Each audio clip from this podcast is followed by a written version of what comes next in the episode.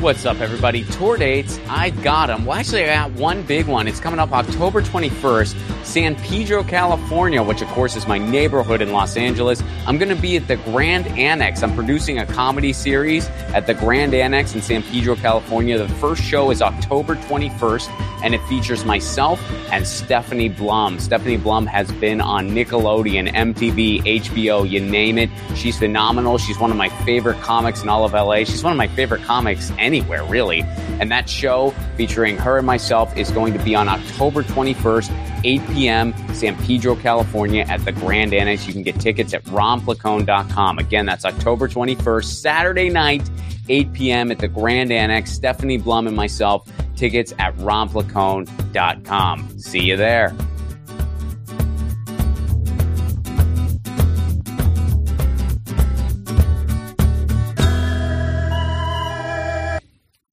Episode 002 Celeste Lecesne. Celeste is a performer, award winning filmmaker, and activist. They help find not one, but two nonprofits for LGBTQ youth the Trevor Project and the Future Perfect Project. Celeste had a show at the Edinburgh Fringe Festival called Poof. My friend Michael Blaha, who will definitely be a guest on this show in the future, produced Celeste's show, so I went to it. Celeste's show was brilliant. They built the bridge between the struggle for LGBTQ rights and climate change. I knew I wanted to have them on the show. Celeste is a perfect example of somebody using their art to make the world around them a little bit better. Not to sound cheesy, but I think at the end of the day, that's all any creative person can really ask for. Things get a little emotional in this interview, in a good way. Also, I share a story from my youth that I've actually never shared before. I don't know why I've never shared it before. I guess because it's not really a flattering story for me, but I was nine or 10 years old when it happened.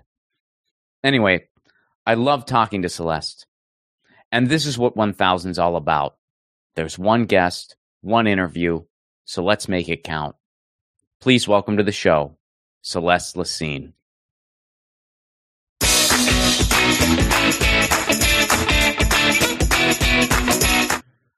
Celeste Lecesne, thank you so much for being here. Good to see you again. It's wonderful to be here. Thanks for having me.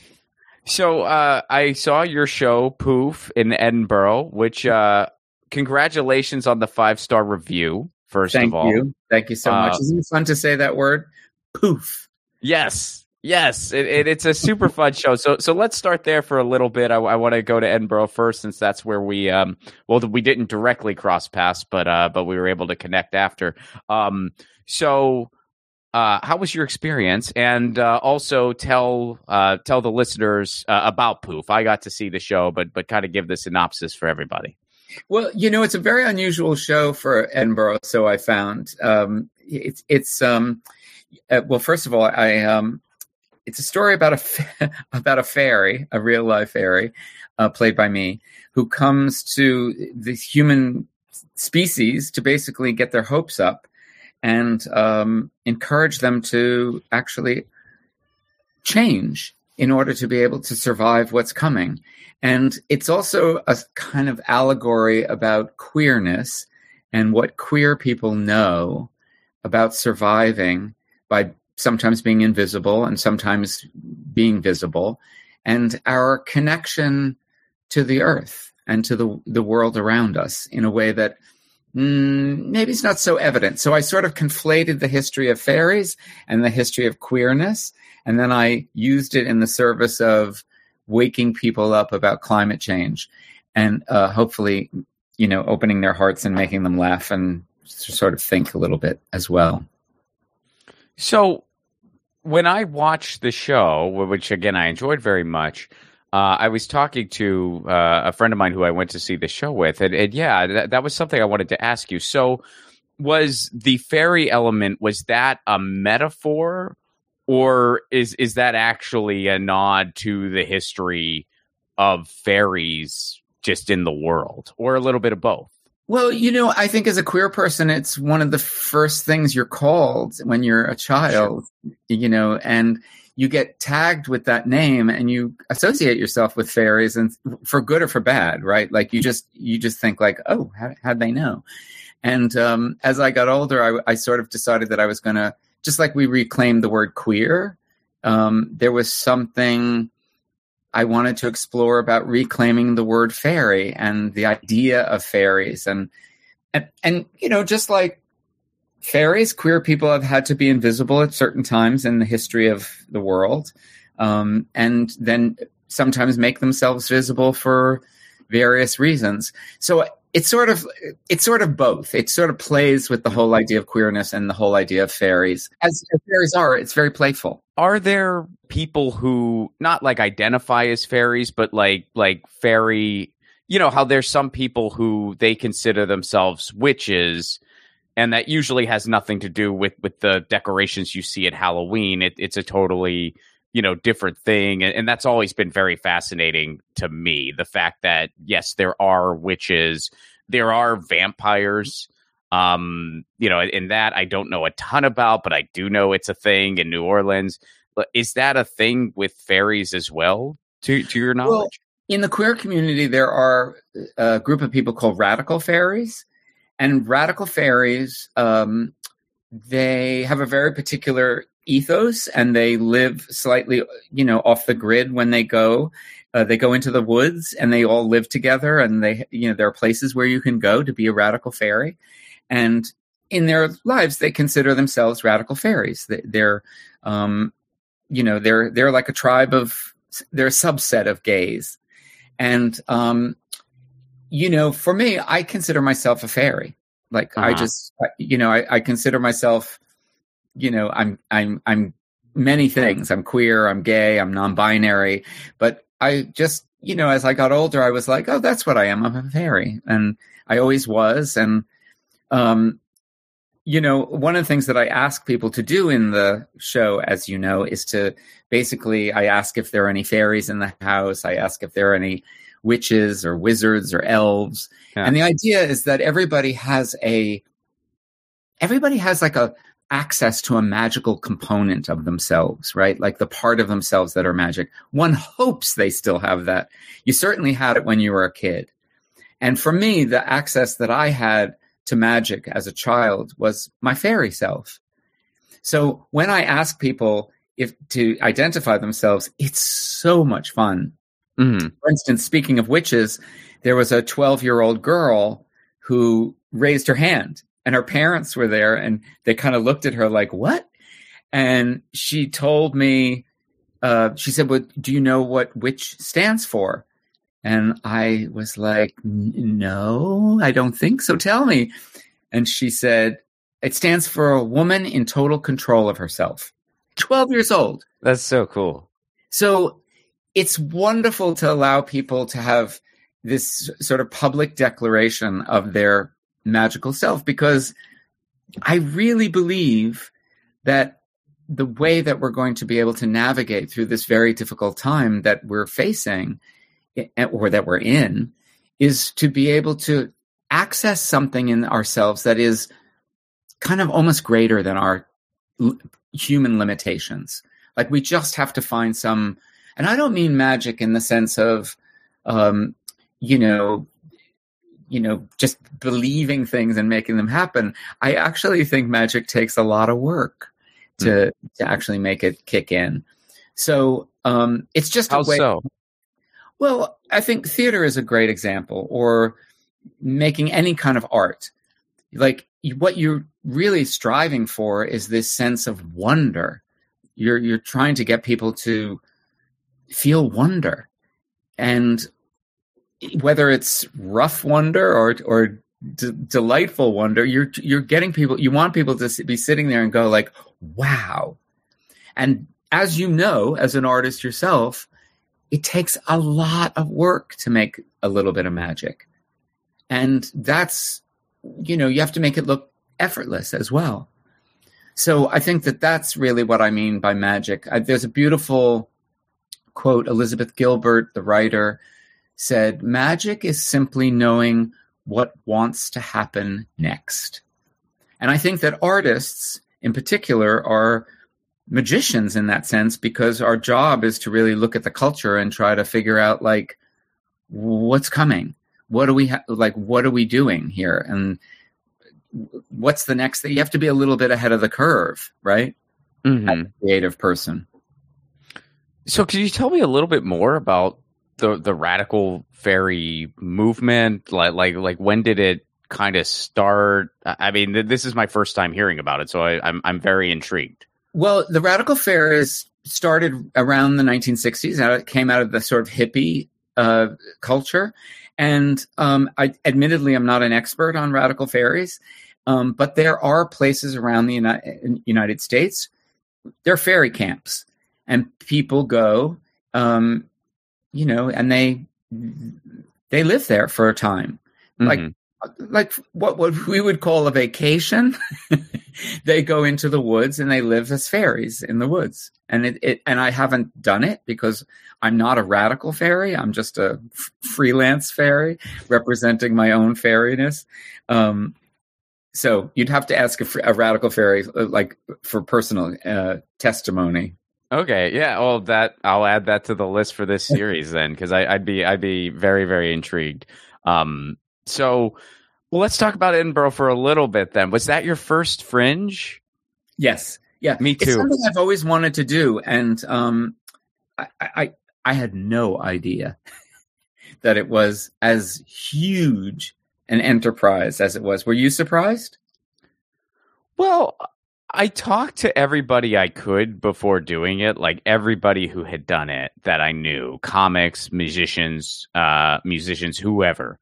And so that I felt as prepped as one could be without physically doing it. So I knew I was like, there's 3,500 shows. I am one of them. Um, you know, like I, I was kind of aware of all of that, but it is one of those things you don't truly know until you just jump in and do it. And and like yourself, I, I too I I have wanted to do it since literally my first open mic.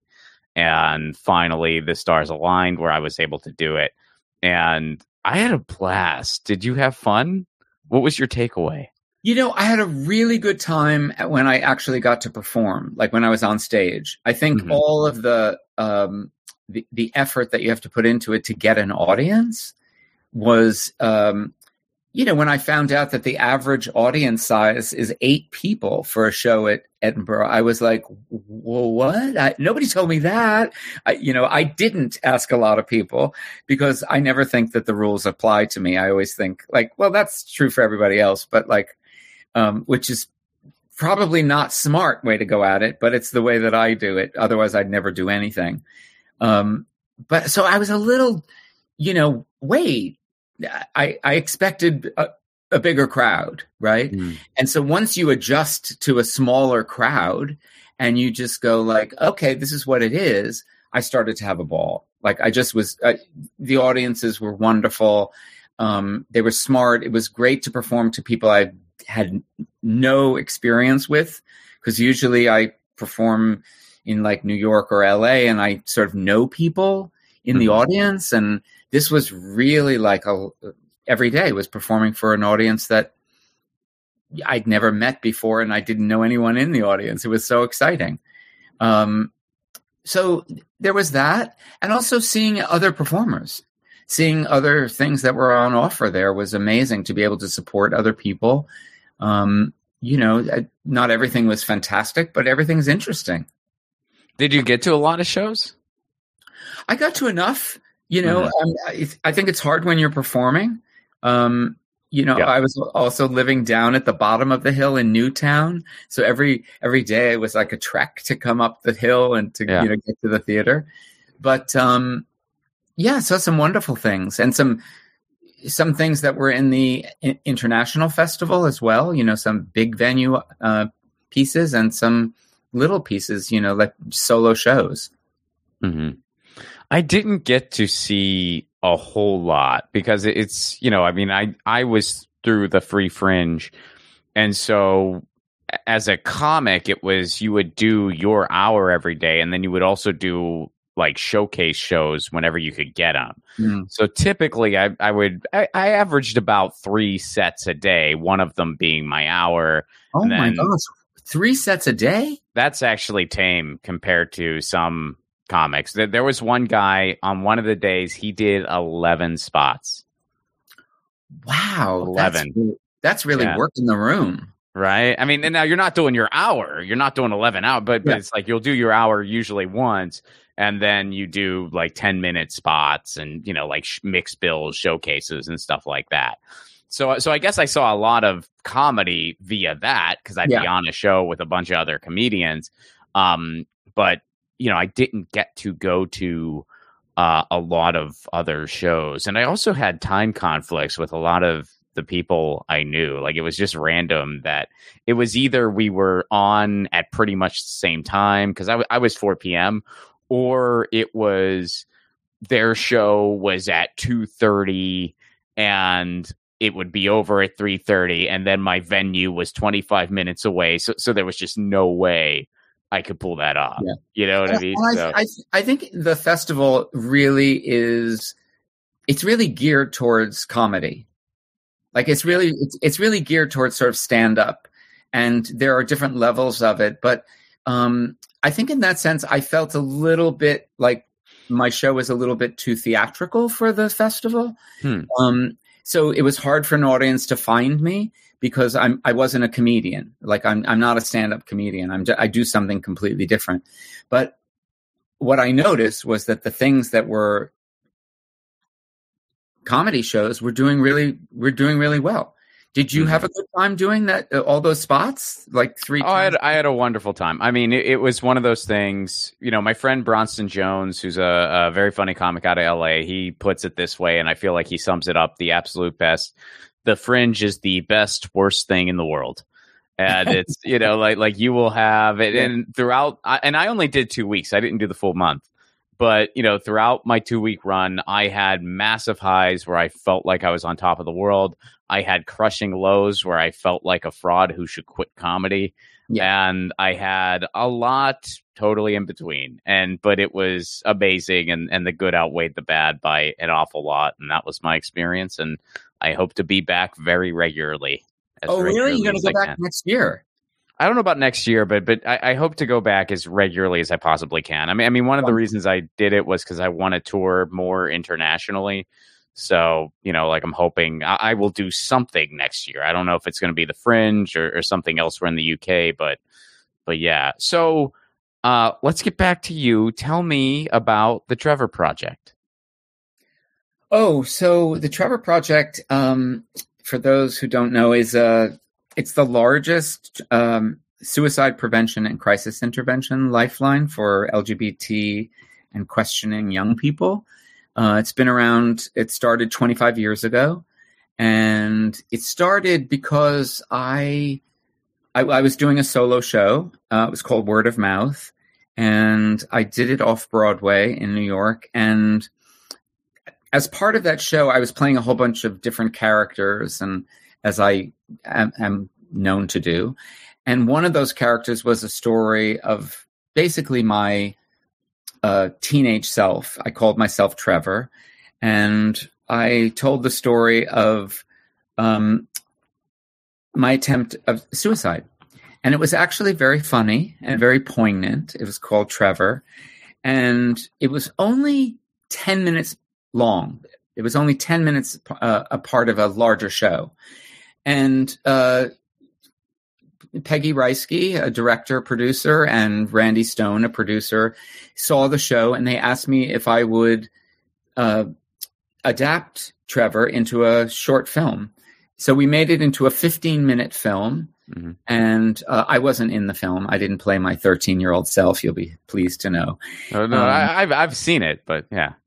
um, and so th- that film uh, it won an Academy Award in 1995, and went on to ins- when when we put it on HBO, we thought it would be a good idea if there was a telephone number at the end of the film in case there were young people in their living rooms who saw the film and identified with the character of Trevor.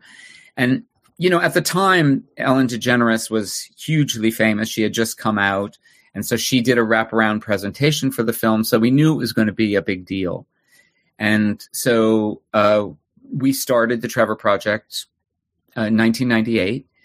And that first night when the uh, film was on TV, we got over 1500 telephone calls from young people around the country and that was and not all of them were queer and not all of them were suicidal but it just was an indication of the the, the need for it at a time when people weren't really weren't thinking about young people and their sexuality or their gender identification. I mean, gender wasn't even discussed.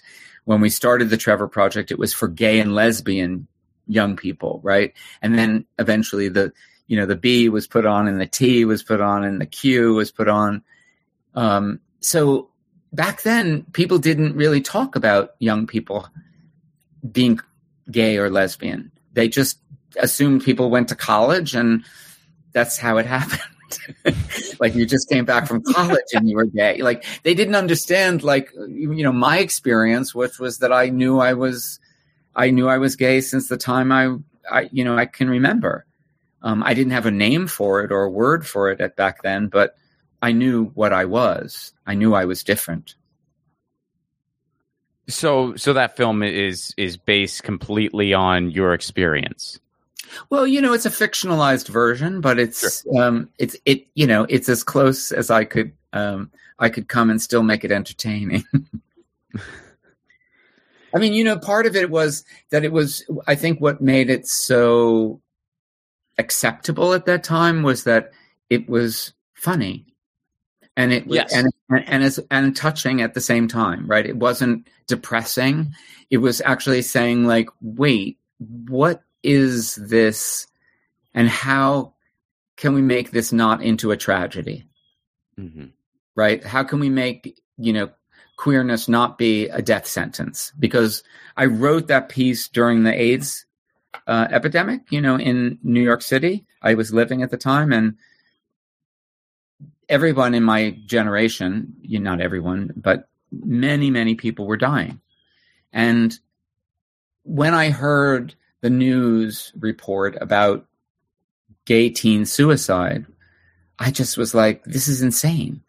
Like there here's this one generation that's dying and nobody seems to be caring about. And here's this other generation coming up who are taking their lives. And I just thought, this is crazy. This is crazy. It's it, it you know, being gay is a wonderful thing. It's an amazing, amazing asset, not just to the gay people themselves, but to the society. You know, that that there's a group of people who are so determined to be their authentic selves is is a help to everybody. I mean, anyone who wants to be their authentic selves. In in 1998, um, please correct me if I'm off, but that was also the year of Matthew Shepard, correct? Yeah, it so, was. so did that play into the launch as well? Like, like, did you get phone calls of people who were who were very affected by that, or? I don't remember because I wasn't. I didn't have that much contact with the Lifeline at that time. Um, I later became a Lifeline counselor myself for a number of years, um, and that's really what inspired me to go out and start the second organization that I started, which was called the per- the Future Perfect Project. And the Future Perfect Project is really um, an organization that is dedicated to amplifying the voices of queer youth, the creative voices of queer youth around the country. So, whereas the Trevor Project is an organization that receives the voice of the young people who are out there, uh, the Future Perfect Project is actually broadcasting their voices out into the world because I just started to notice that they, this generation of queer young people, really had something to say mm-hmm. that had never been said before. They were just completely brand new iteration of gayness and queerness. And um, it was so exciting to see a generation come up who actually understood themselves and their history like they knew that people came before them who had fought for their right to be hmm. themselves, mm. right? And they also had a sense of people who were coming after them, that they had a responsibility to the younger generation behind them. Um, they also had a social justice component I'd never seen in people so young. And they were just smart because they all had you know they all had grown up with you know this little phone in their hand and they yeah. Answered all their questions right um, so it was such a, a huge shift after having worked with young people for 20 years to see this shift i wanted to be able to do what i could to give them the opportunity to tell us what it's like to be them and tell us what they know and tell us what it's like to dare to be your authentic self in the face of no. Well, and, and let me jump in here and, and, and, feel free to to add to this, but but the Future Perfect project, y'all put out records. You you have a record label component. You put out animated shorts that allows LGBTQ uh, IA people to tell their stories. You have just general resources uh, online, and, and of course you have that at the Trevor Project as well. Um, and, and so you have you have a podcast.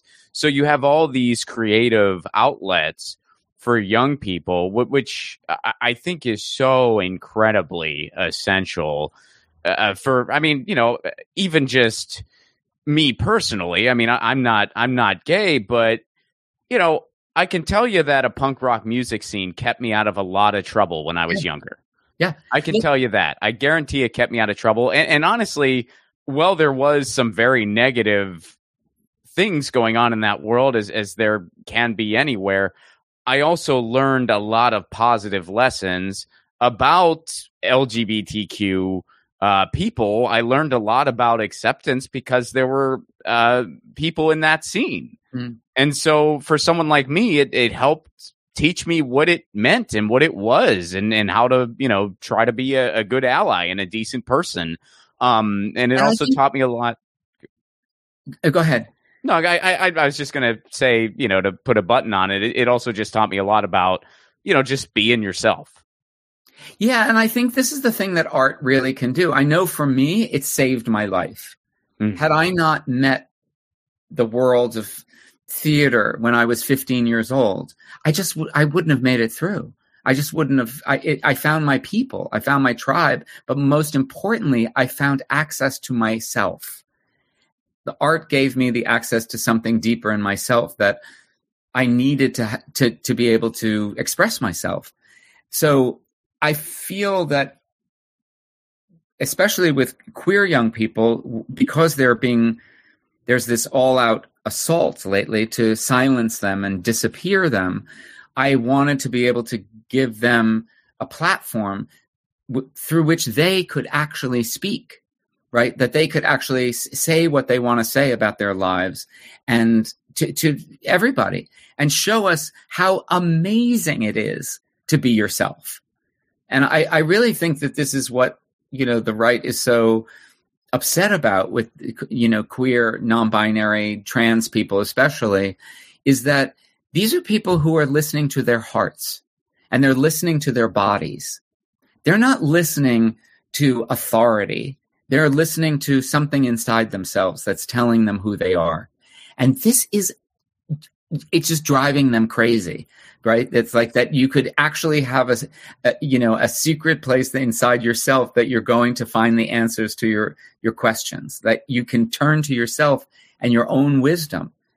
And look you know as we know young people don't have all the equipment they don't have all the information but that's why giving them access to art is to me a, such an important step in the development of young people because not only does it get them connected to themselves, it gets them to work with one another in community. And that's really how we learn to be human beings. Absolutely. So, would you say it has gotten better for LGBTQ youth over the past, say, like 20 years? Absolutely. Absolutely. I mean, first of all, you don't have to you don't have to do it in secret. Mm-hmm. There's the internet, which a lot of people decry and say, "Oh, it's so terrible what's happening to young people," and because they're always on their phones and they're always on the internet. And and look, there are a lot of dangers in it. We know that, but these young people have been they've been raised on the internet and with their phones. They've learned to navigate it in the same way that I learned to navigate the mall when I was, you know, 14 and 15. They've, you know, when they're in fourth and fifth grade, they're online asking questions, finding out about themselves and who they are. They're actually able to find other people. They're able to communicate in ways that I only had a telephone and it was there was only one telephone in my house. So I wasn't able to stay on it a, lo- a lot of, of the time, but you know, I think that it's it's given them such access to the world that they can see reflections of their self, themselves out there in the world, and that is that's you just feel less alone. You know you're not crazy. I mean, I actually thought I was the only gay person in the entire world up until I was about 15 years old. Where'd you grow up? New Jersey, a suburb in New Jersey. But I, you know, there was nobody in my environment. Nobody. I mean, nobody who was out, and certainly, you know, it was never discussed, and it wasn't on TV, and it wasn't anywhere except in me. That was the only place that I knew I could identify it, and I didn't even have a word for it. So if you say, you know, if people ask me if it's gotten better, I'm like, yeah. Mhm. And I look around and I think, I never, ever could have imagined the young people that I meet today. I, they are way beyond anything that I could have imagined. Just how smart they are and how, um, how cool they are. How, how, how full of hope they are in the face of. I think one of the reasons I did this show, Poof, is because I really wanted to get people's hopes up because many of the people I know don't have much hope for the world. And I look at these young people and you know they're terrified and and and and nervous for sure and having to face what looks like really bad news in terms of our survival. But mm-hmm. they have a lot of hope and i really want people to start to think about like well what do we want to imagine beyond this apocalyptic you know end? Like what what do, what do we want to imagine for ourselves and for our young people? What kind of a world do we want to create? We have to start creating it now for them. We we can't wait for them to do it and we shouldn't. So I, I, I want to run this by you because, you know, I, I started just paying greater attention to the world around me uh, in about 2004. And, you know, like, at that time, I How old were you? was, I'm 38. how old were you in in 2004 I was like 18, 19. mm-hmm. So yeah, I mean, I, I was, I, I was basically, I mean, I, I had some exposure. Um, I, I you know, and, and I actually, my first time learning about, um, just, just gay people was, was actually via my parents. Um, so, so I, I guess I, I, I can go back a little further. Like I was about nine or 10 years old and like a nine or 10 year old who didn't know any better, I called something gay in front of my mom and my mom said what does that mean and i go what? What does what mean? And she goes you just said that's gay about something. What does that mean? And i said i, I, I don't know. It's just kids in school say it. It means that it's uh it's stupid. And she goes well that that's not what it means. Do you know that? And i go i i i, I, don't know. And and she goes you know our friends mike and ray? And I go, yeah. She goes, you love spending time with them. And I go, of course I do. And she goes, they're not roommates. And I never said it again. oh my god i love your mom she's so great Just tell her i said hi I will. I will. I will. that Yeah. was So- well done well done ron's mom Ah, I, I will let her know. Yeah, and I and I never said it again. And and then and yeah, and, and they're still some of our best family friends to this day. Their their kid is uh, brilliant, and she's about to go off to college. So so so I had some, but but as far as like waking up to the political world and, and seeing the um homophobia from the Bush administration, I, I really became hyper aware of that in around 2004 via the Iraq War. Um, I, I had more LGBTQ people in my life because um, I was in college, and you know, I remember that. And of course, I remember, you know, getting past that and, and feeling like society had evolved some, celebrating in the streets when, when gay marriage was, was signed into law. And now I see what's happening, particularly to trans people. Mm-hmm. And, and, I see what's going on uh, in places like Florida. Mm-hmm. And you know, and, and I realize that my perspective is, is, is you know, just just what I see, but I feel like there is a certain level of cruelty where it is as barbaric as we want these people out of existence. And, and and, to me it is just frightening to, to the point where sometimes I wonder are we going backwards? Yeah, but it's important to understand that the people who are being cruel are it's a very small minority. And that most people, and I'm sure you have well, I'm guessing because I as I travel around the United States and I work with young queer people, everywhere I go, people are incredibly open-hearted about it. And they've moved they've moved beyond it. Most people understand that this is not the issue that those divisive, cruel people would have us believe. And they are doing it in order to instill fear in people like you. Mm-hmm. And they're they're very they're very um, it's it's not a new tactic. It was they did it when I was you know 18 19 years old. Uh, they had a, you know an all out campaign to you know eliminate gay people just as I was coming into the world and I was like they're insane. They're insane. And what they're terrified of is being themselves. That's what they're afraid of. They're, they're afraid that we will, like, but when you ask me, like, does has it gotten better? The, the reason it has gotten better is because your family friends, Mike and uh, Mike and Ray are their names. Yeah. Mike and Ray told their stories. They came out to their friends and to their families. And people went, "We love you, Mike and Ray. We we love you. Like you you, you can be yourself. Like it's okay." It changed the way the world was organized because people had the courage at a particular moment over a period of time you know from the 1980s to the you know the, the 2000s and beyond and they said we have to do this we have to tell our parents. We have to tell my aunt. We have to tell our cousins. We have to tell our children. People actually used their good sense and their sense of courage. They summoned it and they, they revealed who they were which was an amazing thing that happened in this society.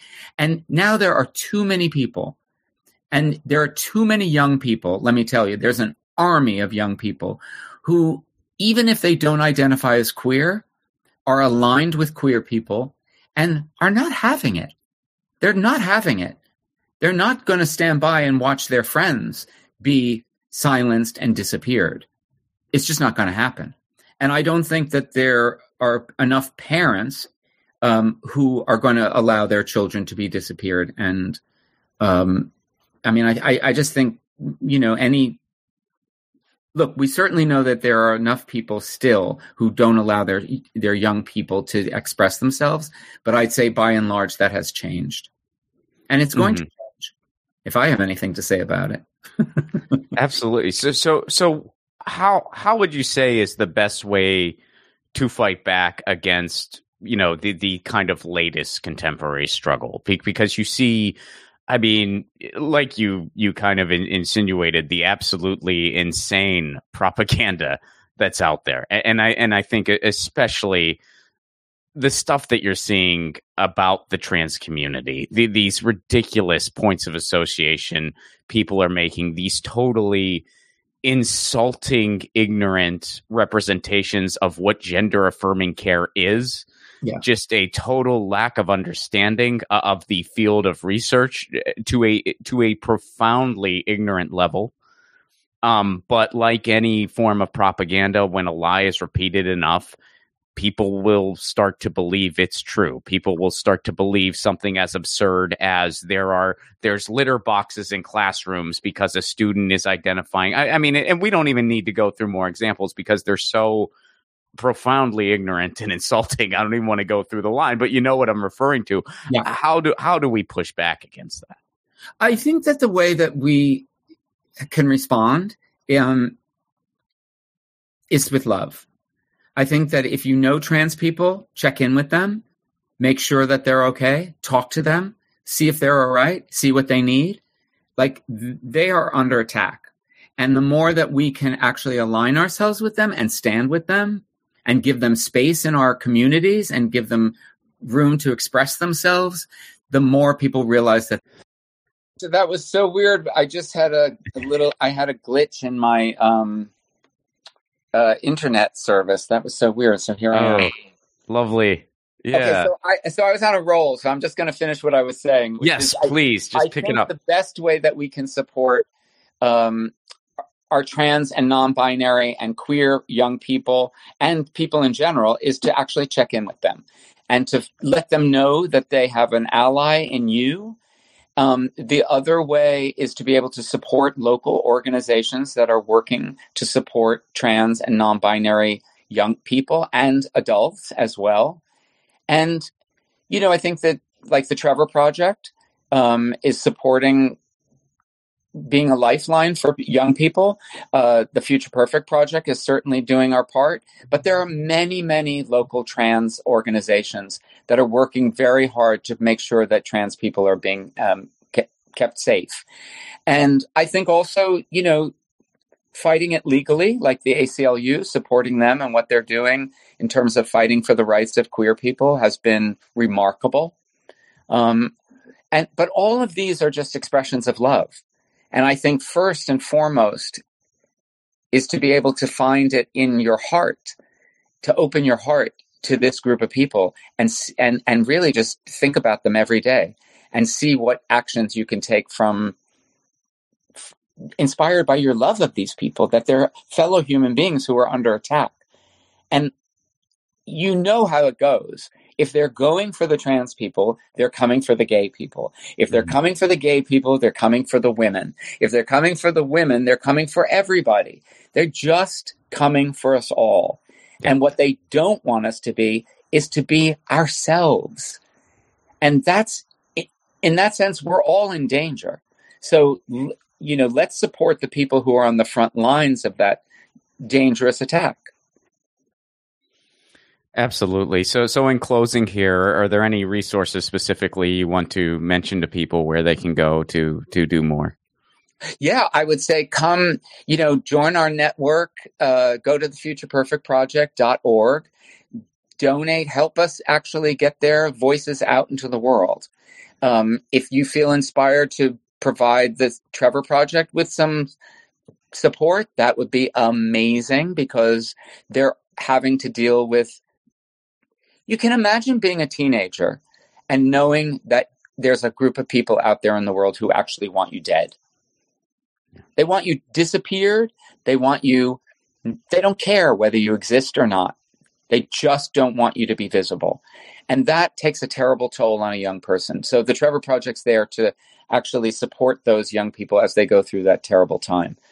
And you can find them at thetrevorproject.org. Um, so those are the two that I would mention. I'm sure other people have other suggestions, and it'd be fun to find out what their suggestions are. And, and, you know, like let's, uh, you know, you're also a, a brilliant performer, so it, it's very selfless Thank of you, you to, to mention all the orgs. But you know, do you have any shows coming up? Any creative projects coming up you want to mention? You know, uh, if you're in New York City on October second, we're uh, releasing an album. We're having a concert at Joe's Pub um, at 7 p.m. on October 2nd. Uh, it's the release of our album. It's called Divinity, but you can also get it on Spotify and Apple Music. It's a compilation of 12 singer songwriters from all over the country. They're awesome. And we bring them through a program where they uh, write and conceive of an album. They each one of them writes a different song based on a idea, and the idea behind this particular album is their relationship to perfection, and it's called Divinity. So check it out on where you hear your music and listen. Give it a listen. Well, congratulations on that, and and thank you so much for for doing this show, and and most importantly, thank you so much for everything you do. It it is uh, essential work, and and I know that it is infinitely appreciated by people uh, all over the world. So. And thanks for what you do, and please, really, thank your mom. I will. She I did will let good. her know. She did good. I will let her know. Thank you for that. Cheers. Thanks, Ron. Hey guys, Ron Placone here. Take your own 1000 challenge. No, you don't need to interview a thousand people, although if you want to do that, go for it. Your 1000 challenge can be whatever you want. Maybe you want to call a friend out of the blue once a week. Maybe you want to read a book every month. Maybe you want to start a different garden every season. I, I guess that might be dependent on where you live. Look, the point of the challenge is taking on an endeavor that enriches your life in some way, and it can be measured. And then, of course, you do it regularly. That's what 1000 is doing for me and hopefully for you too. The main reason for this podcast and every podcast I've ever done is to build community. So take your own challenge. Then join our Facebook group. It's called 1000 What's Your Challenge question mark. That's 1000 What's Your Challenge question mark and post about what your 1000 challenge is and the progress you're making. All I ask is that people be encouraging of each other's challenges. This is personal and vulnerable, so be cool. There's enough negativity on social media. We don't need to add to it. For those of you who aren't on Facebook, hopefully in the future we'll be expanding to places like Discord, Reddit, but for now, we're starting on Facebook. And again, that Facebook group is called 1000 What's Your Challenge? See you there.